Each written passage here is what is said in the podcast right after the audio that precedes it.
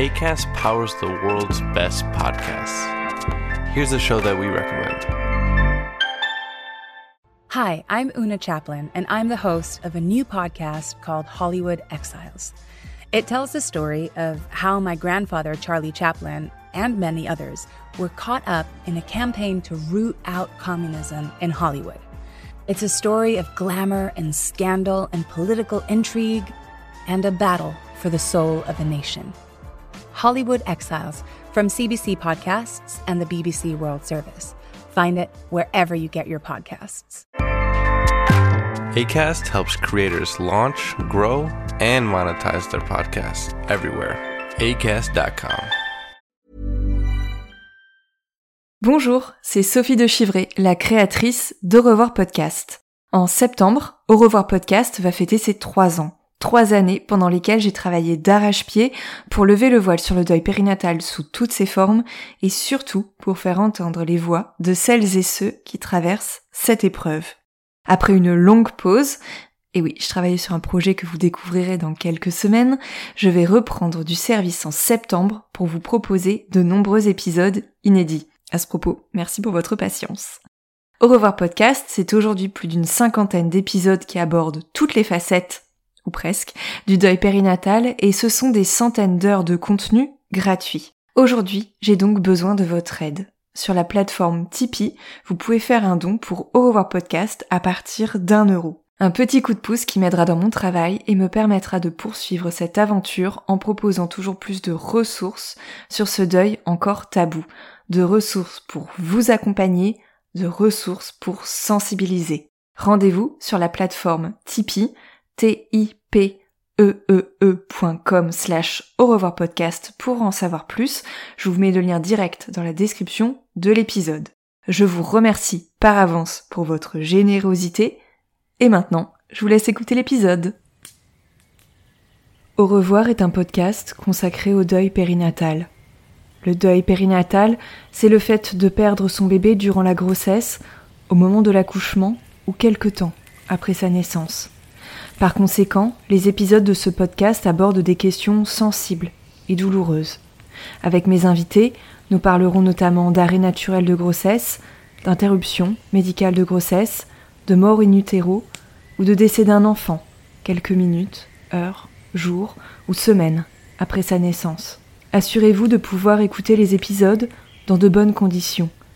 Et surtout, n'oubliez pas, dans le mot deuil, il y a certes le D de décès, mais il y a aussi le E d'espoir ou le I qu'on retrouve dans le mot vie.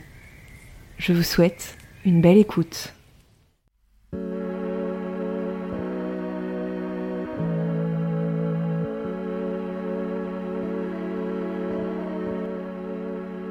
Quand on perd un bébé, la blessure est immense. La plaie, elle reste pendant des semaines, des mois, béante. Et petit à petit, elle se referme. Cela ne veut pas dire qu'elle n'est plus douloureuse. Elle est toujours, mais de manière différente. La blessure est devenue cicatrice. Le deuil périnatal, c'est comme cette blessure qui se mue un jour en cicatrice.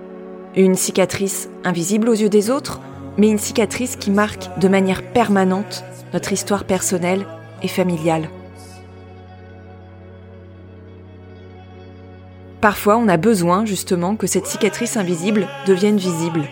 Et quoi de mieux qu'un tatouage pour rendre hommage à ce bébé, ce bébé qui est ancré avec un A dans notre mémoire et qui va ensuite être ancré avec un E sur notre peau?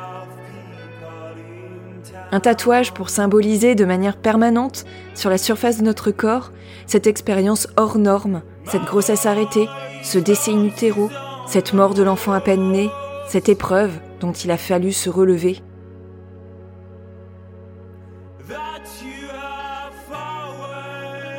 Il y a des traces indélébiles qui restent en nous à tout jamais. Et c'est de ça dont on va parler dans ce court épisode quelques minutes pour parler de tatouages, de dessins, de peau, de symboles d'amour, de force, d'encre et de mémoire.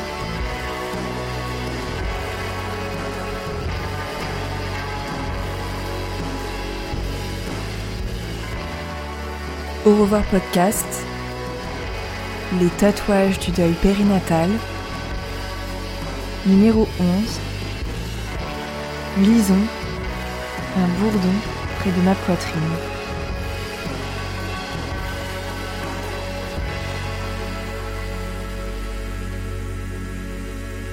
Aujourd'hui, c'est Lison qui va vous raconter l'histoire de son tatouage. Un bourdon qui s'est déposé près de sa poitrine, comme le bourdon qui virevoltait dans les airs le jour de l'enterrement de sa petite Ada, née sans vie. Je vous laisse découvrir son parcours. Ada, c'était ma première grossesse, mon premier bébé.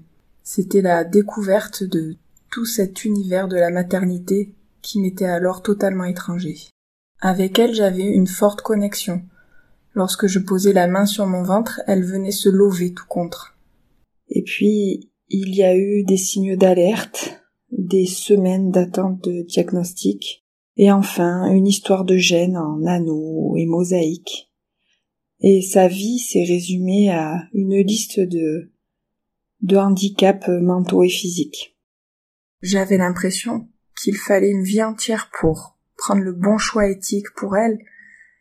J'ai finalement décidé de faire une IMG que j'ai programmée trois semaines après euh, l'annonce du diagnostic.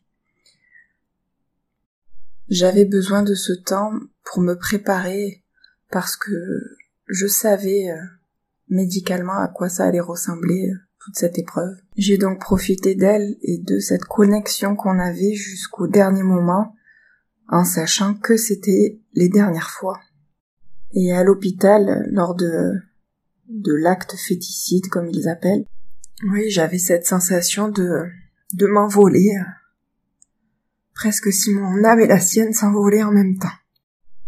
Et donc, euh, quelques jours après, euh, quand nous avons fait euh, l'enterrement, c'était un 5 décembre, il faisait très froid, et au-dessus du, de la tombe est venu un, bourdon, et tout le long, il a volté entre entre elle et nous, hein. donc euh, en petit comité, euh, des grands-parents, son père et moi.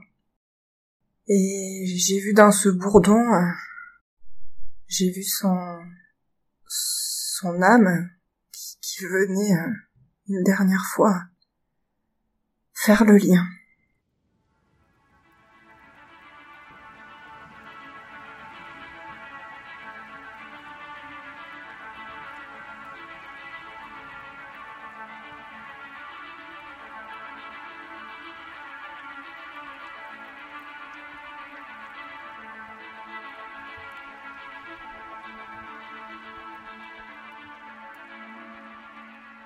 L'envie de tatouage est venue euh, rapidement après, parce que j'avais envie de, de la garder dans mon corps, cette idée d'inscrire dans son corps.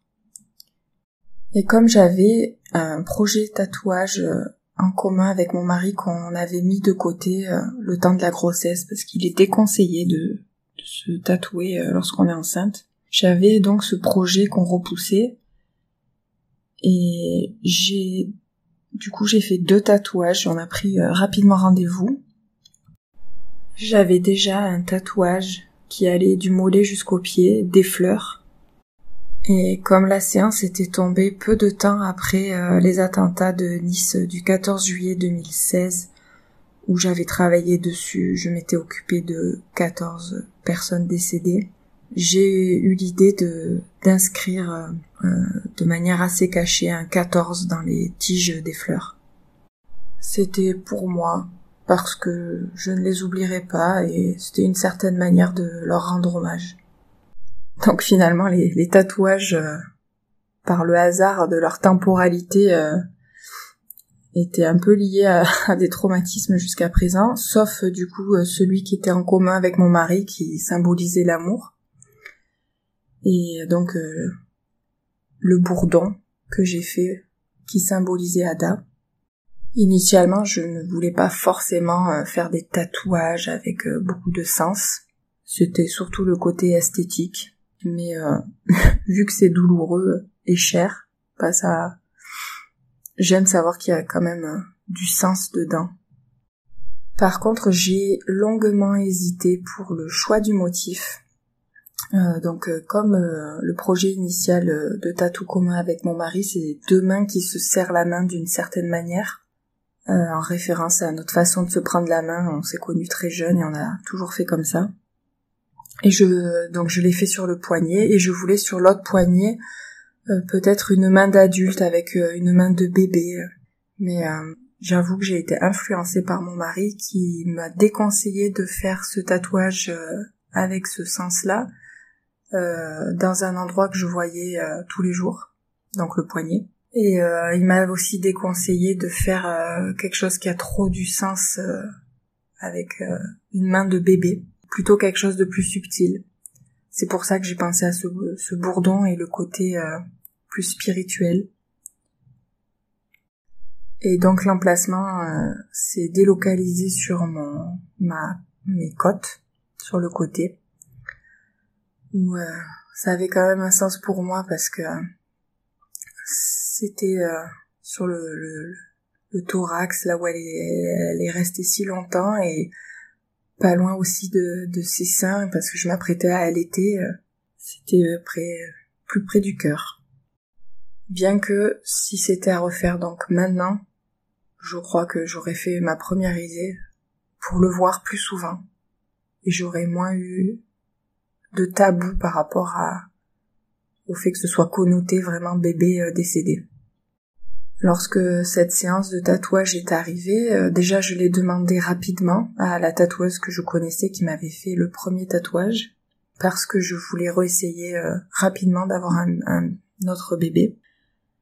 Euh, j'ai quand même, je suis quand même retombée enceinte entre le décès d'Ada et la séance de tatouage, mais ça a été une fausse couche au bout de, un ou deux mois. Donc on l'a fait après. voilà, je voulais pas repousser plus longtemps. Donc vers mars-avril 2020, sachant qu'Ada était décédée en décembre 2019.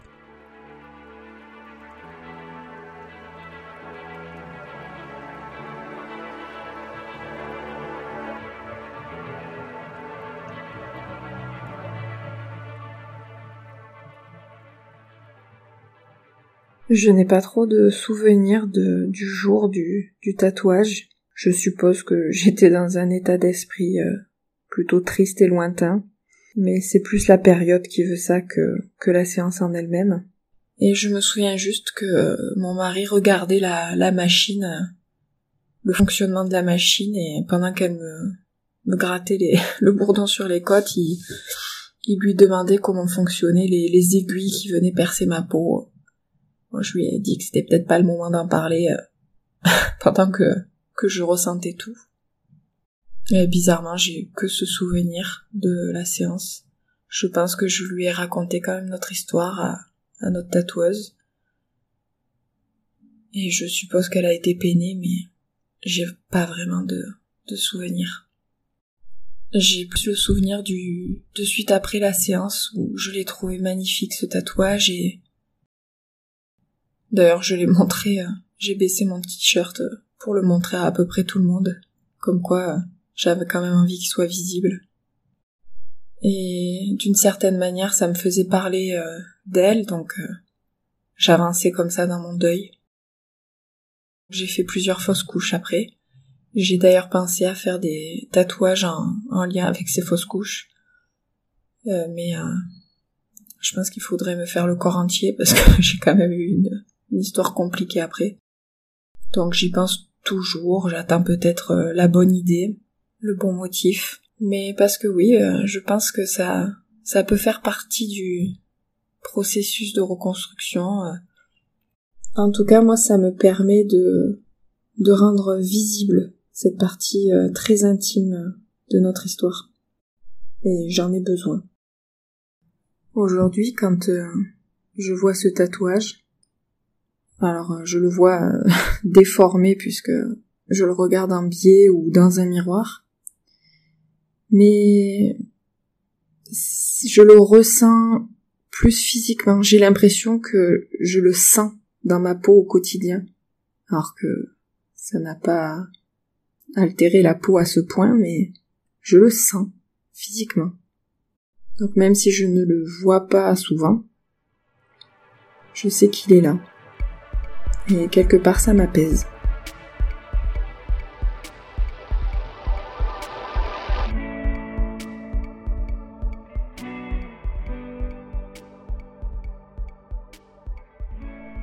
Donc actuellement j'ai 6 grossesses au compteur, j'ai 32 ans. J'ai eu Ada en 2019, ma première grossesse. Puis euh, une fausse couche début 2020, euh, juste avant la séance de tatouage. En juillet 2020, j'ai eu une euh, troisième grossesse qui a été soldée en fausse couche aussi très rapidement.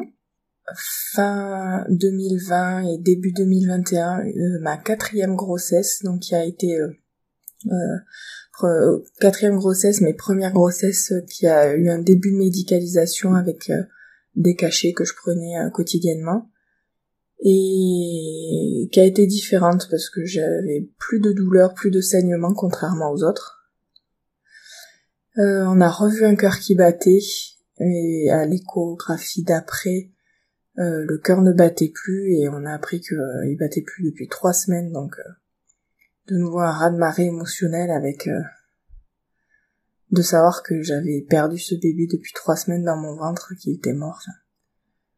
Ça s'est soldé donc en fausse couche euh, avec un curtage et le bébé est parti. On a fait des analyses, on a juste su que c'était une fille, mais on n'a pas su plus. Euh, ensuite, j'ai fait une grosse pause. ça faisait trop. Et comme il y avait un dernier médicament qu'on n'avait pas essayé en donc en fin 2021, on, a retenté une cinquième grossesse avec euh, tous ces médicaments et donc les injections en plus. Et bon, voilà, grossesse euh, sous le signe de l'angoisse évidemment. Mais on passait donc, euh, bah, au début on faisait des échographies toutes les semaines. en fait, j'alternais entre les médecins. Ils le savaient pas trop, mais toutes les semaines j'avais besoin de me rassurer. Et puis on a passé le premier trimestre, puis ce, en fait la grossesse s'est extrêmement bien passée de A à Z. Il est resté euh, 9 mois et 3 jours euh, dans le ventre. C'était un garçon, donc c'est Pablo. Euh, un accouchement euh, qui s'est très bien passé. Enfin vraiment tout s'est très très bien passé. Il était en super forme. Ça et ça, ça a fait un rayon de soleil dans nos vies, forcément. Donc Pablo a aujourd'hui 10 mois. Après cinq grossesses et un petit Pablo rayonnant, euh, on a eu envie de d'essayer un deuxième, alors qu'on en voulait qu'un initialement. Hein. Donc actuellement, je suis enceinte de deux mois et demi. Alors je trouverais ça fou qu'après toutes les galères qu'on ait eues, bah ça marche deux fois. Bon, je, prends aussi les médicaments, alors c'est sûr que ça doit aider. Mais euh, on croise les doigts, on espère que ça va bien se passer. Et en tout cas, si ça marche du premier coup, euh, ce serait juste dingue. Et, euh, et voilà. Un peu tous les tatouages que j'ai à rattraper aussi. si on veut faire une petite pensée pour chacun, Pablo, alors je sais, j'ai aucune idée parce que c'est tellement fort ce qu'on vit que j'ai l'impression qu'un tatouage suffirait pas à représenter tout, tout, tout son, toute son identité. Enfin, c'est, c'est juste dingue.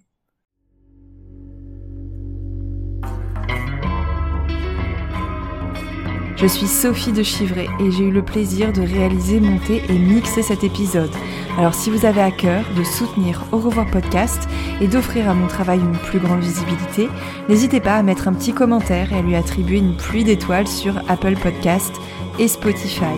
Je vous remercie pour votre écoute et je vous donne rendez-vous sur les réseaux sociaux et notamment sur le compte Instagram au revoir.podcast pour découvrir du contenu supplémentaire pour lever le voile sur le deuil périnatal. Je vous dis à très bientôt.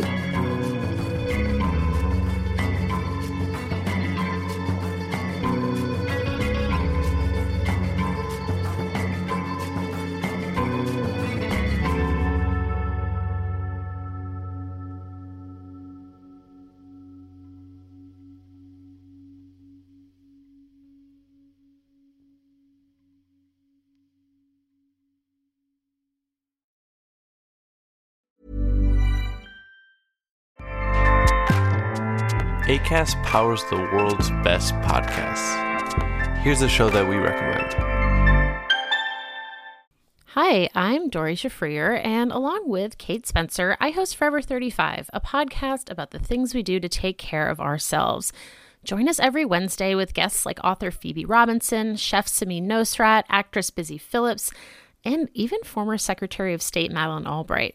On Mondays and Fridays, we have mini episodes where we answer listeners' questions on everyday problems like how useful a butt mask really is, how to deal with a petty friend, or how to relax after a long day. So join us Monday, Wednesday, and Friday on Forever 35, where we're not experts, but we are two friends who like to talk a lot about serums.